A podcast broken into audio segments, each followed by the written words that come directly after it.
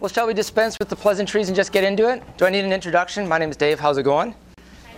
Um, I saw them setting up lunch, so I'm going to kind of do the accelerated uh, part of this. And then later on, if there's some part that you missed or whatever, just meet me after there. We'll, uh, I'll be uh, recovering from the session out there in the green area, out there in the field. So, so today, I shall endeavor to answer a couple of these questions that you come across. Anyone who makes stuff uh, every once in a while runs up against creative blocks, yeah?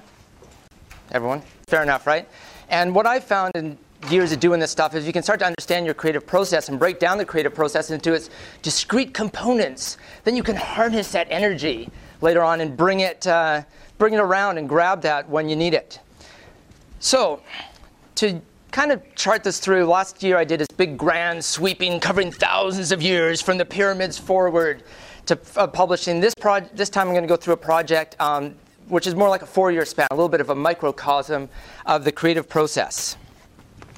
And I've divided this into, oh, and it's called Letters from Russia. And you'll know all about that by the end of it.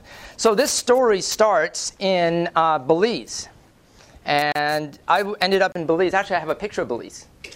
And I had this kind of weird situation, right? You know, I'd always kind of done my own thing, and I had this internet company uh, with uh, Jay, you know, the Unibonger. He's not here this year, but uh, we sold a big evil phone company.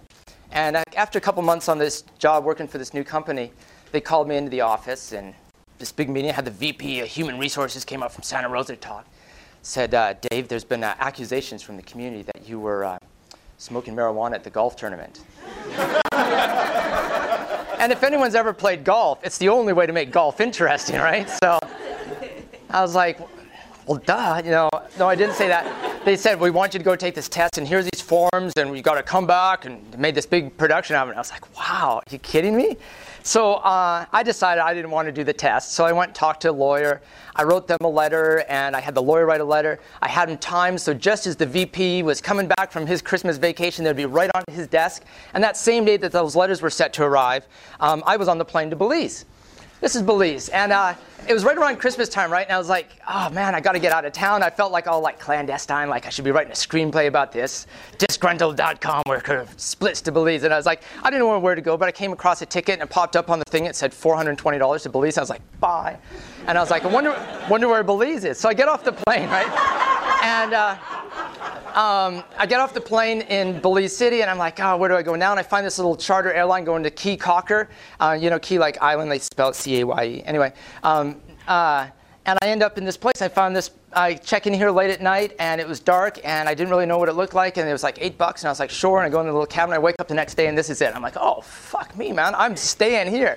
so I went in and told the guy, I'm going to stay for a while, but here's the deal. I'm going to pay you, but you have to tell me after I've been here nine days, so I remember to leave because, you know, my plane will be gone, and then all of a sudden my life's a Jimmy Buffett song. I'm stuck in Belize or something like that. So before I went on this trip. Um, you know, I'm traveling light because I got my backpack and I'm on the go, but I decided it would be a good idea to take an enormous volume of War and Peace with me. Apparently, they make this in paperback now, but you know, if you're going to sit on the porch, if you're going to sit right here on this chair, you might as well have a proper volume to do it, right? And I'd always heard about War and Peace, and I'm trying to always be like that literary smart guy that can like name drop stuff in conversation. I was like, oh, I better read War and Peace. It turned out it was the perfect book for the perfect time, as often happens. And um, if any of you have read it, blah, blah, blah, big long story, there's a lot of war and a lot of peace, but the, the, the, the, gist of it is it's Napoleon's army going into Russia, and the Russians, rather than trying to fight back, they gave up Moscow and let them burn down Moscow, and they went out and sort of just took it easy, and they said, don't worry, the Russian winter's going to come in, and sure enough, all the French folks were wiped out, and they had this big dramatic retreat. Um, but the gist of it was about the patience and time being your ally. And since, since this is such an important part, even though I'm doing the condensed version of this, actually what I'll do is I have two versions of the little important part from um, War and Peace. That was the critical bit of whole, this whole project for me. I have the actual literary version from Tolstoy, and that's about, well, that's about a page long. But then there's the one from the Hollywood version. Should I just read that one because it's a little shorter? Okay, since we're pressed for time. And, you know, lunch and everything. But I thought before I put that on, you know, it'd probably be appropriate if I got a little bit more. You know, when you're reading War and Peace, you got to be wearing a smoking jacket, I think. Might as well take off my hat now, too, you know, since we're all friendly now. I'm indoors. I'll leave it open for now. All right, so here's the Hollywood uh, version. Um, this is General Kutuzov, and uh, there's a big meeting. They're deciding whether we should retreat from uh, Moscow. Russia's ancient and sacred capital? Allow me to tell you, Your Excellency, that that question has no meaning for a Russian. Such a question cannot be put. It's senseless. The question I've asked you and these gentlemen to meet and discuss is a military one the question of saving Russia. Is it better to give up Russia without a battle, or by accepting battle, lose the army as well as Moscow? Not quite as beautiful as the Tolstoy version, but a little bit more direct. Well, gentlemen, I see I am the one who has to pay for the broken crockery. Tolstoy definitely didn't write that line. gentlemen, I've heard your views. Some of you may not agree, but for I, by the authority entrusted in me by my sovereign, the order, I order a retreat. Then he says to himself, Time and patience, patience and time. The grand army is wounded, but is it mortally wounded? An apple should not be plucked while it's green. Patience and time. And I was like, wow, that's perfect because that's, what, that's totally what I'm doing. I'm like using some patience and time to let the heat die down there in Belize. And, uh, and as it turned out, so I, after like nine days, and I'm hanging out this place, and he tells me to leave. Leave, and this island's great because they only have golf carts on the island. They don't actually have any cars, so it's all nice and quiet all the time. And I get home, and they realize that uh, instead of firing me, they've decided to take a coaching strategy. They offered me counseling, drug rehab counseling, instead of uh, instead of uh, firing me. And I was like, and then they say, but we want you to not tell anyone. So immediately I went out and told everyone, right? so this really got me thinking, because right around the same time as this, and reading this War and Peace, um, the U.S. was starting a war in, in, uh, against abstract nouns, and they were going into to Iraq, and I was like, yo, what I learned in this is you don't do a war on, in a foreign place. You've got to have home field advantage, home ice advantage, right? It helps. Hockey fans, yeah, home ice advantage a little bit better. So you don't go somewhere else to play in their territory. They've already, they know all the shortcuts, they're hunkered in. And I saw the U.S. getting into the same um, kind of situation. I was like, wow, the parallels are uncanny. Then I happened across on a CNN, Condoleezza Rice, they're talking about Condoleezza Rice. She's brilliant. She's read War and Peace in original Russian. I'm like, well, apparently she didn't get the fucking point of it. Maybe we should send her another copy, right? Because it's the whole thing. You're falling in the trap. And then, John, if you'll indulge me, um, then some crazy shit happened. My brother Bob uh, uh, called me up and he's like, uh, and he had called me a few months before and asked me like a bunch of stuff like, um, you know, I'm a dual citizen, right? And he had asked me for my social security number. He said he was going to send me some subscription. He like gave me some line, right? Then he calls me up and he's like, Dave, I've joined the Navy. I'm like, so I do the joke, you know, Canada has a Navy? What, two canoes or something? He was like, no, no, the U.S. Navy. And I'm going to Iraq. I'm like, fuck off. You're kidding me. And this is karma's funny way of biting me in, in, in the ass. You have to all this anti-war, pacifism stuff I've done. Now my brother's going off voluntarily to go do this stupid war, right? So I was really stressed about this and really concerned because I'm kind of a softy and all that. And, uh, you know, I was like, what can I do about this? And I was living in Olympia, Washington at the time, and people were out there on the street corners protesting every Friday night. The young Rachel Corrie had died, so there's more protests and all this hate. And, and I just decided, well, you know, what I do is I make my little projects so and share them with people. So I should do that instead of standing out in the street corner. Because who, you know, if I'm going to be out at night, I'm going to have a bevy in my hand, and you can't do that with the protest sign. You spill it and, and all that, right? So I decided, you know, fuck me. I'm a writer. I better just put this down, and I'm going to make some kind of statement. But who's got the time, right? You know, you got a day job, you got stuff to do, and then a really crazy situation happened. I didn't know what uh, slide to. Um, put up here because the pictures from this incident were really horrible. See, I had this house and I rented it out to these um, to these uh, Evergreen students, which everyone told me was a bad idea, and sure enough, it was.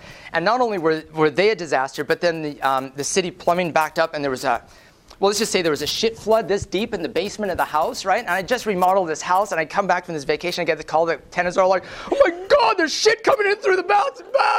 They're all freaking out. I was like, what do I got to do now? I'm not a handy dude. I just finished remodeling this house. It took years off my life, and then I had to go back and remodel this whole thing. I was going to put a picture up here of all the shit on the ground, but really looking at it, I started to like well up with tears and think of all the time I wasted in that. So instead, I put the letter. Uh, take me over one, John.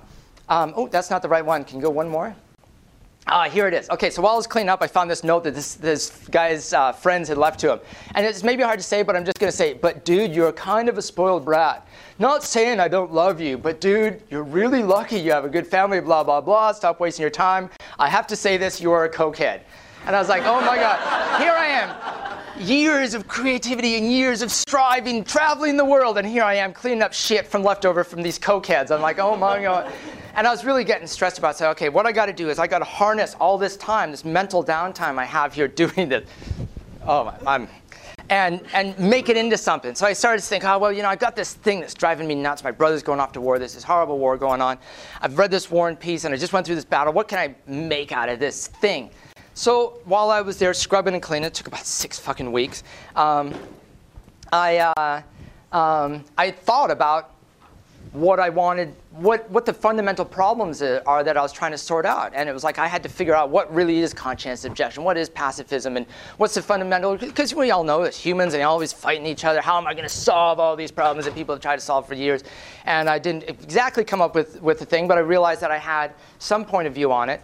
Um, and I, what I really realized, though, is by letting your subconscious sort of mull over these things in that sort of mental downtime, that's where the fermentation, right? Anyone ever brewed beer, right? There's a lot of work up front, but then you sort of let it hang out and do its thing. And I find that that's kind of the case with ideas. You start thinking about this thing, and it's like, all right, I want to write something about that covers this, this, and this, and these topics. Let me stick that back here. So while I'm shoveling the shit and filling up in the back of the pickup truck, not the actual shit. I, I did hire someone to do the actual shit, shit part. Actually, you have to by law. They come in the bio suits. It was like, should have made a film about it, is what I should.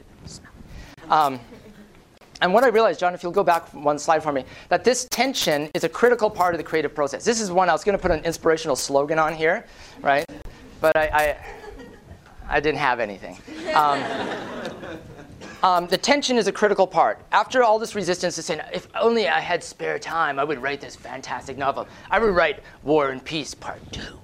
But I'm here shoveling the shit up. I can't actually do that. And what I realized is at this time that I was doing this this grunt work was really the time that the real work was happening in, in my head. And this tension is a key part of the creative process. If you have all the time in the world to do something, what are you going to do? Are you going to get up every day at 8 o'clock and clunk out 500 words, 1,000 words, 5,000 words?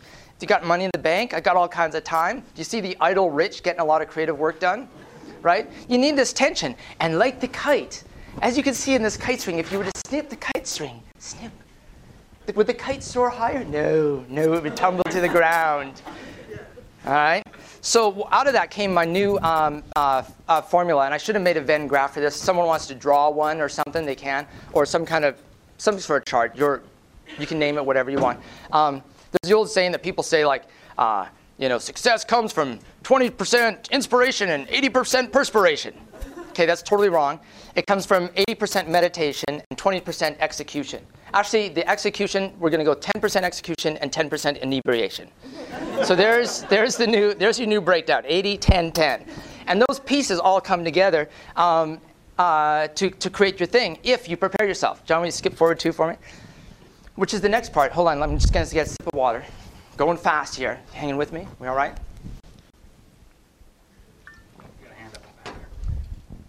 Yes.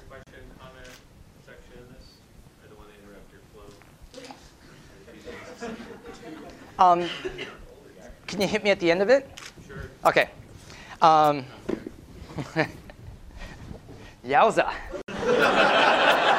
Pressure's on now.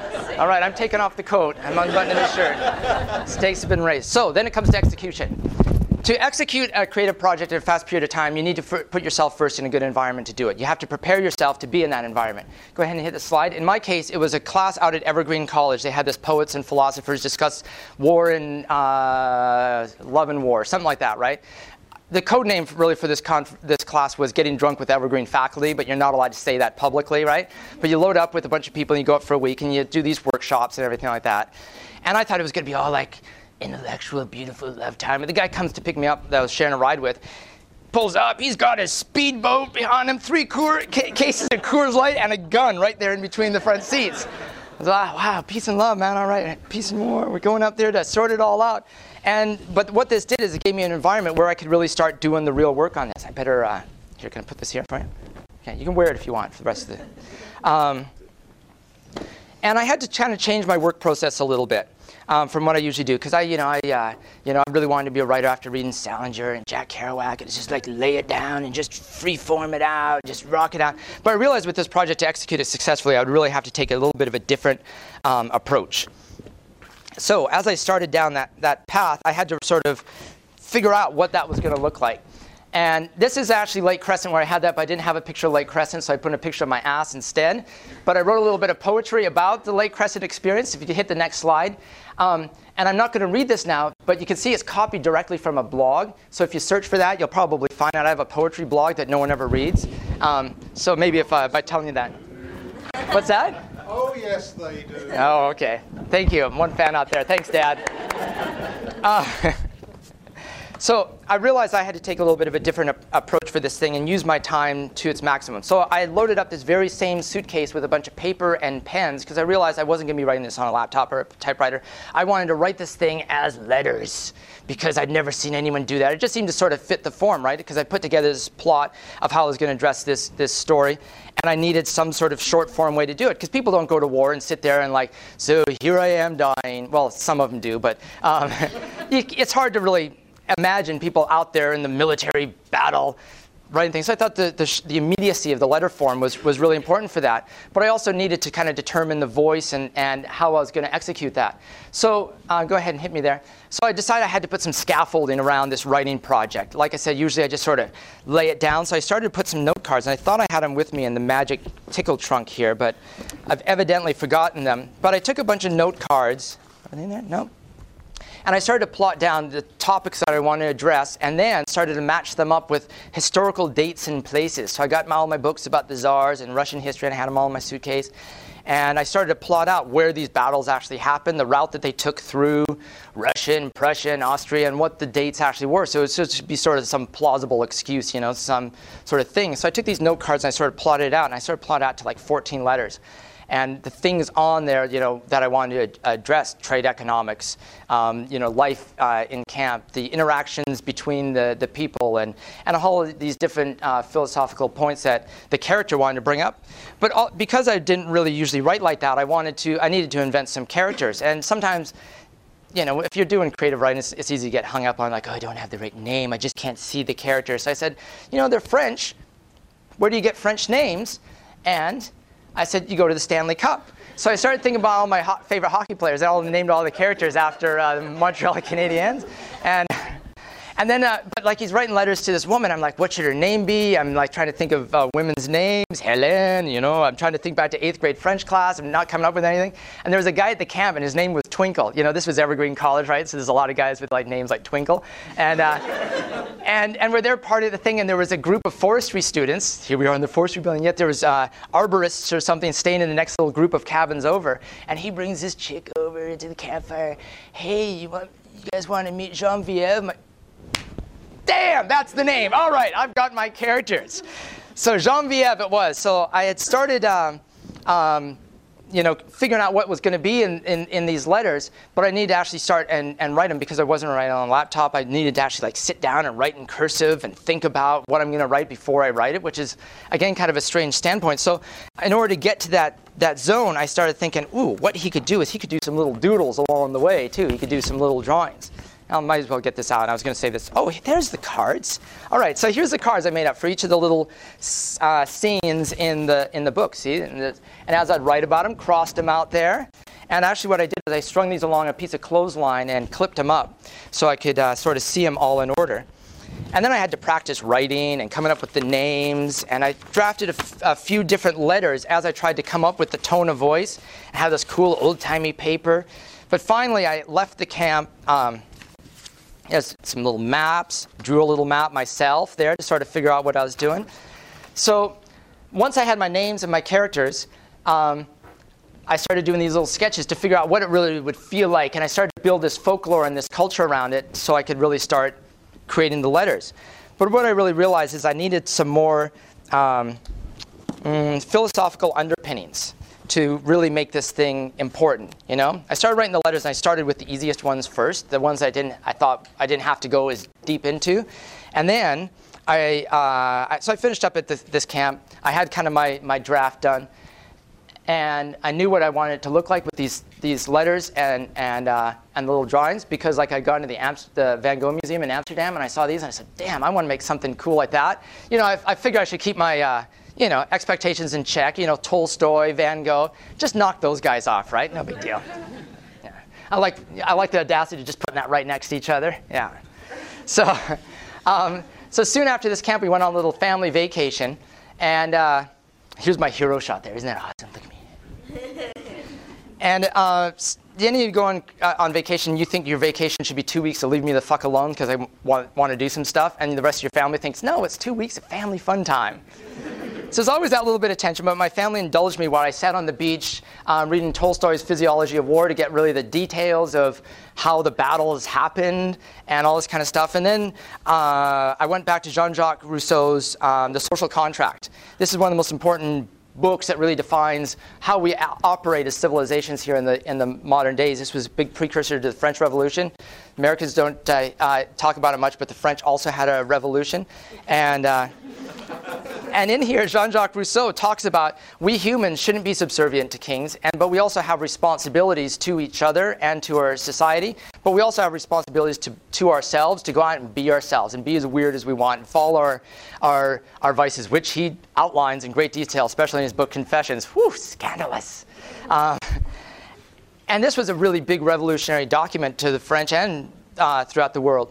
And at this, uh, you know, at the same time, there was a lot of tension about, um, you know, just like with the U.S. going and invading these other countries, a lot of people in France starting to wonder, so why is it that we're following Napoleon, going to all these these uh, foreign countries and stuff? So I went back to these books to kind of make sure I had a real strong um, historical record behind it, and then sat down on the beach. And each day I would go out and write one and only one letter. And I would take in my little rucksack, I'd take a little lunch, and take a couple pieces of paper, and then a couple of little. Uh, uh, you know, supplies for, for painting, and I'd head up there and I'd do my, uh, do my letters, right?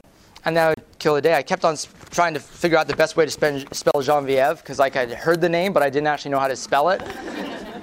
Is it J or a G? Where does that little accent go? I don't know, right? so there's a few things that I was like still struggling with this thing, but I was like, oh, they'll all work themselves out in time, right? My job is to just kind of knock it out. So there in Manzanita, um, in my head right there, you can see the little thought bubble say, it's really cold here in Russia and the people are beginning to kill each other, right? Glad you don't go on vacations with me, right? You thought I was all fun loving. Okay, so uh, hit it up there. So this is what the letters kind of look like. That's the one. See, I still can't spell Genevieve. And I started, as I was writing the letters, I realized there's even more parallels. As I started writing this letter, I was like, September 11th, 1812, the big battle of Borodino. Holy shit, that's a kind of an auspicious date, isn't it? So the thing is, more I got into it, the more I started learning. And I, you know, I'm a printer and a typer, you know, and so I sort of went back to writing cursive because it slowed me down. Because with only two pages, you can knock that out really quick. So by slowing it down, delivery kind of added to that. Okay. So the other thing that happened is um, Bob went to Iraq and he was having a great time. the only stuff I'd hear from him was like, oh man, I just flew up on uh, one of those Black Hawk helicopters and hung out the Slovakian. Man, they have the best beer at the Slovakian base. I'm like, come on, you're part of the machine. You bought in, man. What's going on? And here he is. Oh, yeah, we all take pictures here on Saddam's throne. We were in there running conduits of cables up along the marble walls. Yeah, we were just drilling these things in. I was like, oh no, it's happened. It's happened. So, and I started wondering what happens, what, what makes decent, peace loving people turn into this, these kind of machines of war? And I realized that was something really important that had to come into this. And I had to really show these characters in transition and the thing. So I had to, I, what I did, and sort of as I went through it, I started to add in some other characters. I started to name, there was the Italian painter named after my neighbor Eugenio. Know, I had to go outside of hockey to get an Italian name or whatever.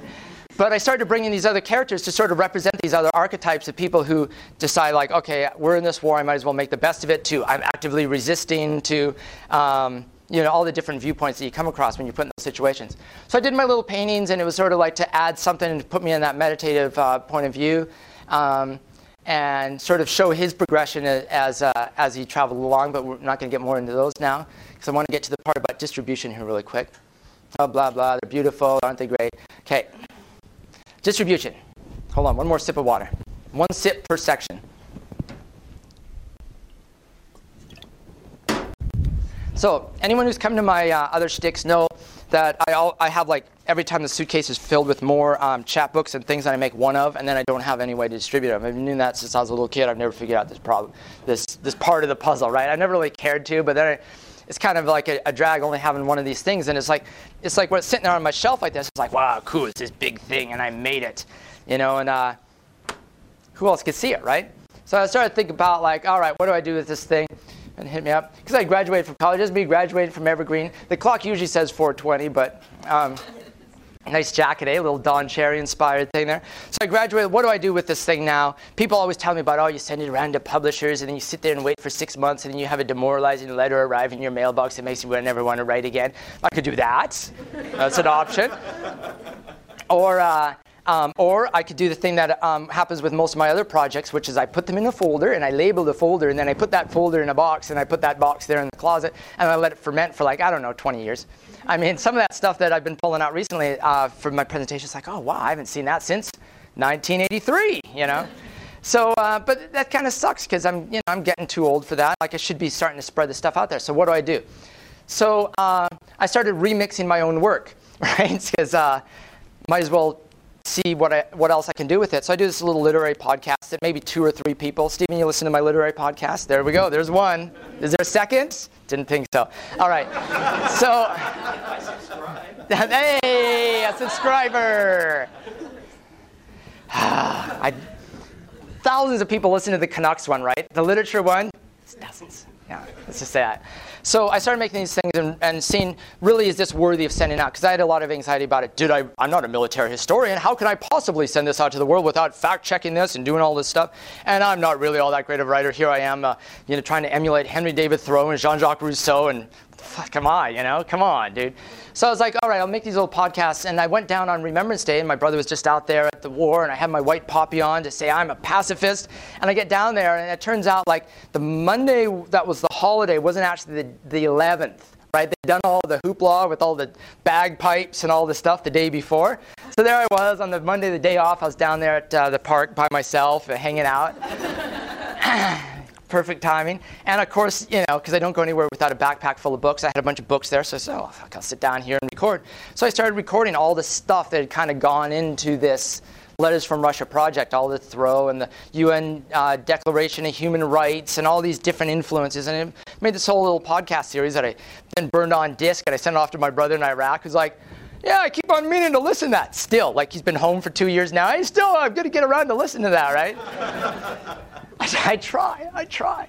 So I made this little series of podcasts that none of you will probably ever listen to except for Stephen. Thank you. And then uh, hit me up, John. Um, and then I sort of just let it sit there for a while. I made a PDF. I threw it up on uh, the website, and just so I wouldn't find it, because I figure if I don't let Google know where my stuff is, I'll never find it again, right? Because, you know, where do you put stuff, right? So um, I just let it sit there for for really a year or two, maybe longer. And then one day I get a call, uh, an email, or whatever. Um, from some ladies in California have a radio show. We'd love to have on our literary radio show from Santa Cruz, California, because we found your thing. We finally tracked you down. We've been looking for you for months, trying to find you know how many Dave Olsons there are. And uh, we'd love to have you come on our show. I'm like, fuck off. Are you kidding me? All right? Yeah, because I go on the radio and talk about Canucks. Not very often for, you know, epistolatory uh, handwritten letters about the French Revolution. Doesn't come up too much, right? So I realized that I'd already, you know, all this stress about like, what do you do with this thing? I'd already done something with it. And I realized that while I sat on my couch here with my vaporizer and the bong just in case the power went out, um, talking to these ladies from California who were like, no, no, do, do you mind if I read this next letter? no, no, look, as I sip on my wine, no, no, dear, go ahead. Yes, and it had me on an hour and a half on this radio show. I'm like, wow, this is fantastic. I actually have built something out of this. And and I was like, well, that's pretty cool. And then nothing happened again. And then I got some, ooh, then I got these, uh, an angry comment suddenly came to one of these things. And it said, uh, where is he?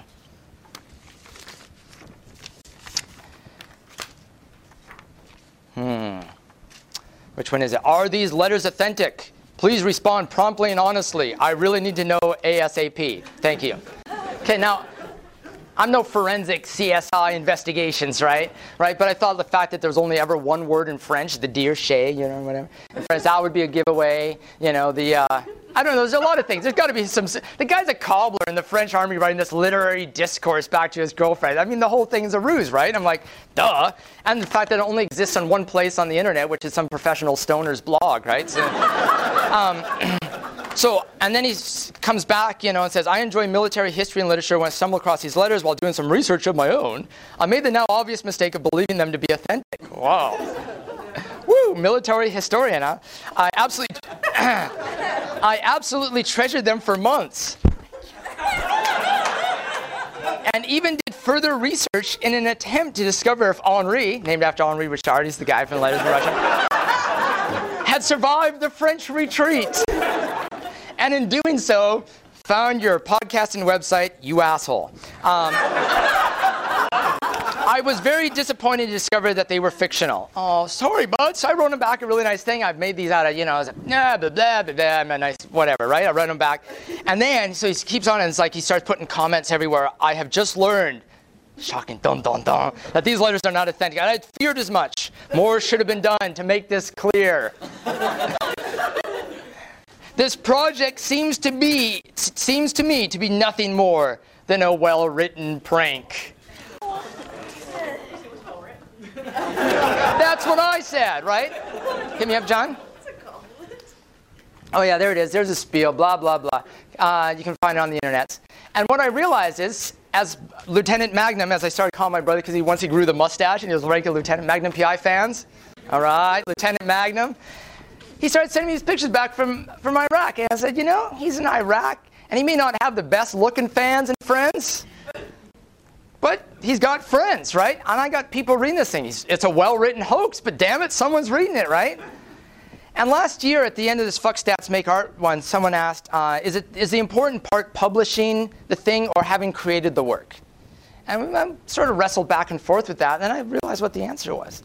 The answer is what makes a work important is giving it an audience. The audience breathes life into the work, and it allows it to become something that when, than what you created by putting it out there, anyone can now take it and absorb it and go and do this historical research and go and behind their friends was knocking on doors. How do you start on research like that, right? Do you start in Google, Henri Richard? What are you going to come up with, right? You're going to come up with that.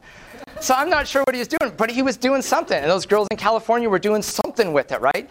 So I was like, wow, I better start doing something again. So I realized I had no idea where the original document was. Like the, you know, the all I had was the PDF. And so I had to go back to the, the Google HTML archive of my own work to then grab it to then put it in the blog. And I was like, wow, I'm remixing my own work unintentionally and having to rely on the artifacts that the internets and the culture has developed from my own work in order to even play with my own work. So go ahead and hit me up. Um, now, so I did another step, and this is the missing part. I looked, oh, I looked around for this this morning. I sent it into Chronicle Books, and I got my first rejection letter.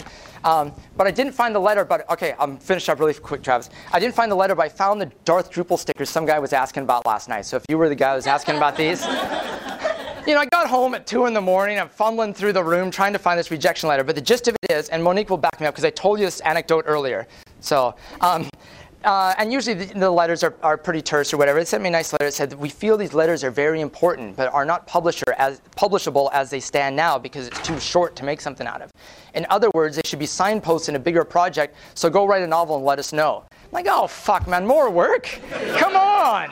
I just got to the point. It took me an appendectomy. It was during the appendectomy recovery that I finally put it together as a PDF, put some pictures in it, and sent it off to him. It's going to take me another four years to even start thinking about writing a, a thing.